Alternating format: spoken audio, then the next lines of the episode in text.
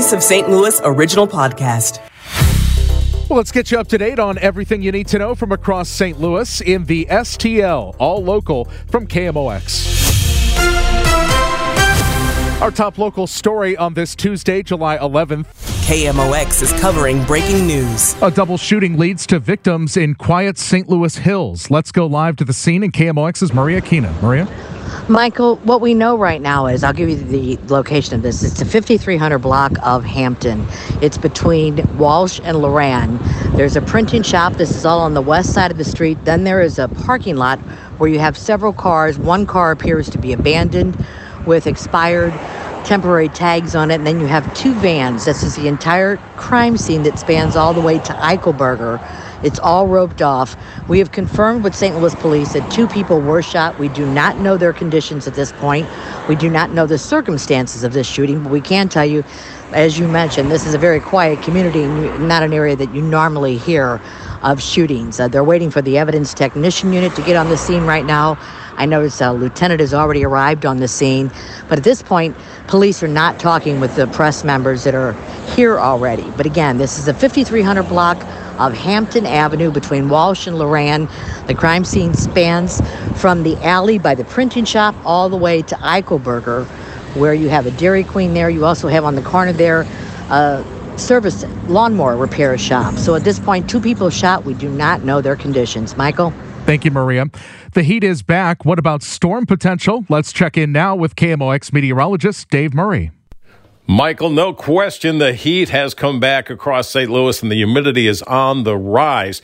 There's no real weather concerns from now until late afternoon on Wednesday, but I want to give everybody a real heads up that we have a shot of one to two rounds of strong to severe thunderstorms late Wednesday afternoon into the evening. The prime time is going to be 4 p.m. to 10 p.m. Fast moving, but rather dangerous storms. At Bellefontaine Cemetery, they're bracing for the possibility of those strong storms tomorrow. That's because they're still cleaning up from major storm damage from July 1st that shut the historic cemetery down.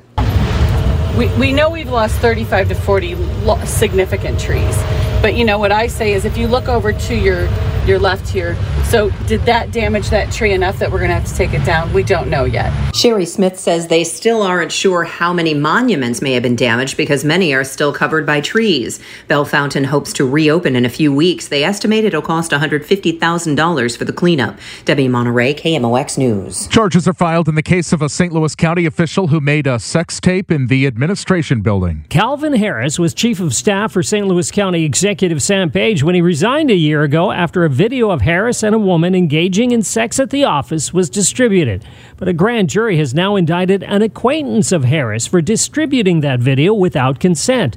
51 year old Rodney Ledger of Glen Ellen is now facing three counts and reportedly turned himself in.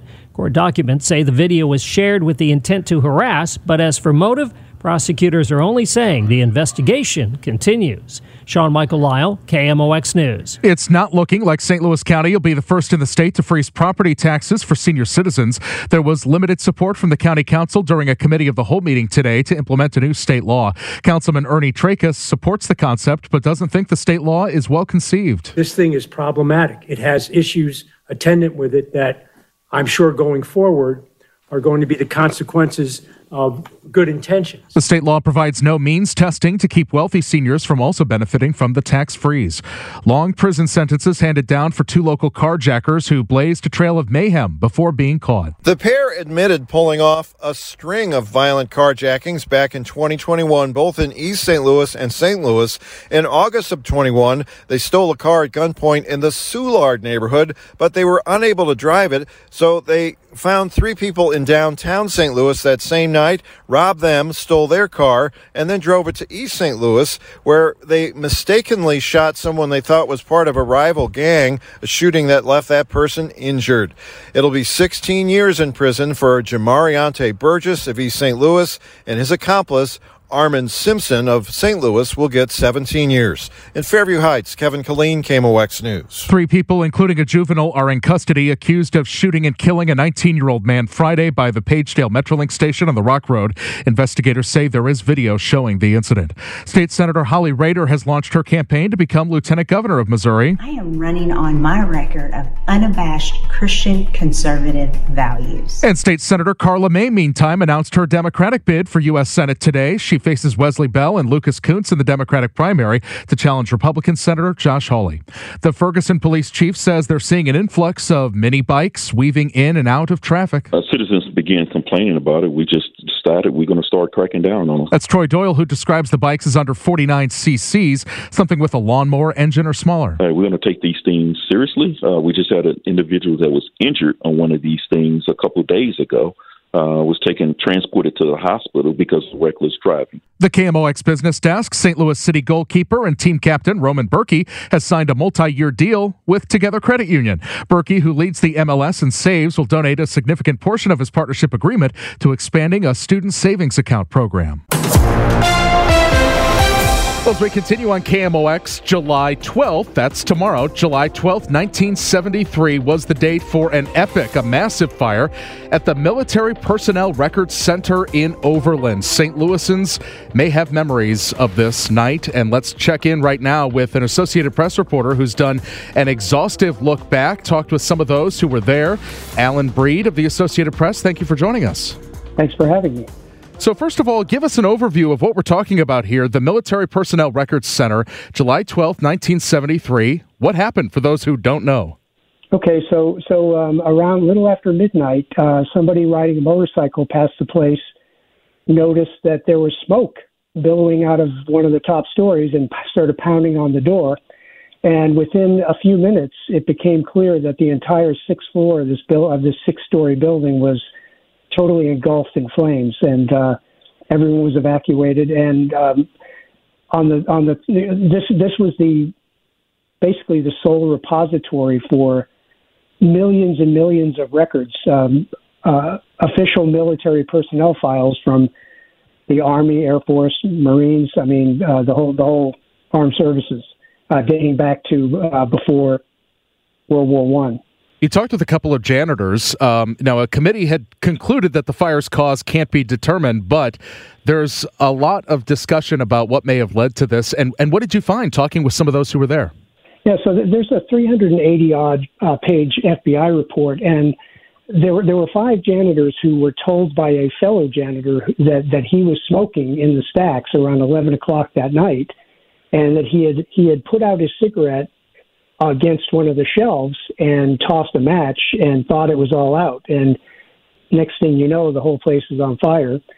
And um, they they reported this to the FBI. The guy was investigated. He was disabled, and and uh, the prosecutors decided that there was no evidence of intent and that it wouldn't be worth. You know, a grand jury chose not to indict.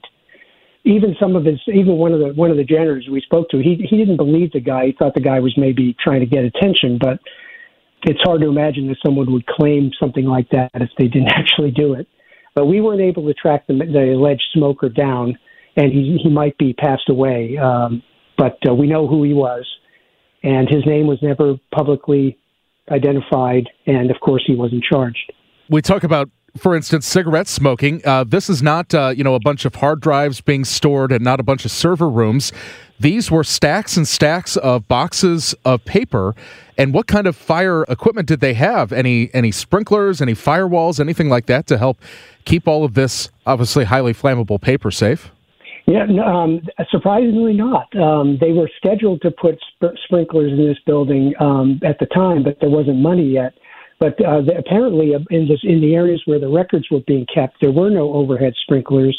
There was there were there were long spaces with no firewalls between the records. The records were kept floor to ceiling on metal shelves in cardboard boxes.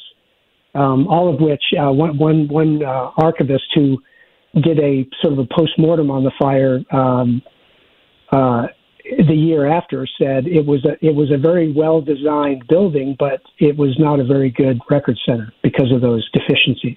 Now, records are still kept in St. Louis in a different spot in the region. We've got the building still in Overland, or uh, much of it, and we've got a new way for drying out documents, uh, sensitive documents that came out of this as well.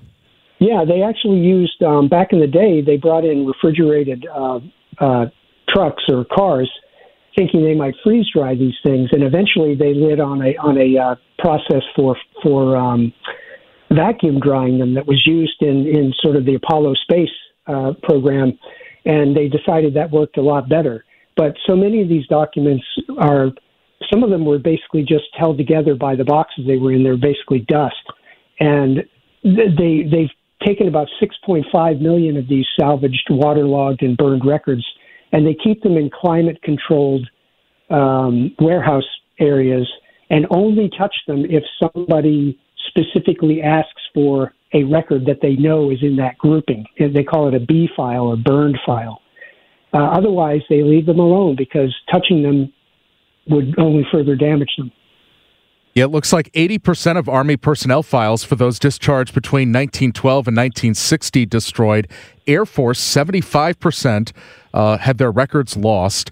And so that's led to, first of all, there have been some famous people and some uh, American leaders who had their records there. And also, everyday people who are trying to get access to their family's history or trying to access government services, they've had issues as well. Right. Uh, um, you know, the, the official military personnel file uh, contains basically the entire history of, of, of a veteran's service. So, um, when where they where they served, what dates they served, whether they got an honorable or a dishonorable discharge, and these are all things that would help them when they went to go get benefits. You know, um, a loan for a house or medical care in their old age or for a wound that they received during the service and uh, those were gone for for basically the greatest generation for the army, especially. Uh, there was basically nothing left for most of them, and now the, the, since most of those people have since passed, it's it's really um, their descendants and historians who are kind of having trouble because they, you know, say if your grandfather served in World War One like mine, uh, I tried to get his record and they told me it was it was gone. Um, I, I know the basics of his service, but I don't have. You know, these files would have had telegrams and and letters of commendation from from superiors, and um, if they were court-martialed, there might be a record of that in there. And so some of these things just aren't available anywhere else except in these particular files. Well, again, this happened on July 12th, 1973, a night that St. Louisans remember from Overland, Missouri. And Allen Breed of the Associated Press, thank you for, for investigating this and writing this story, and thank you for telling us about it. My pleasure. Stay up to date by subscribing to STL All Local on the Odyssey app or wherever you get your podcasts.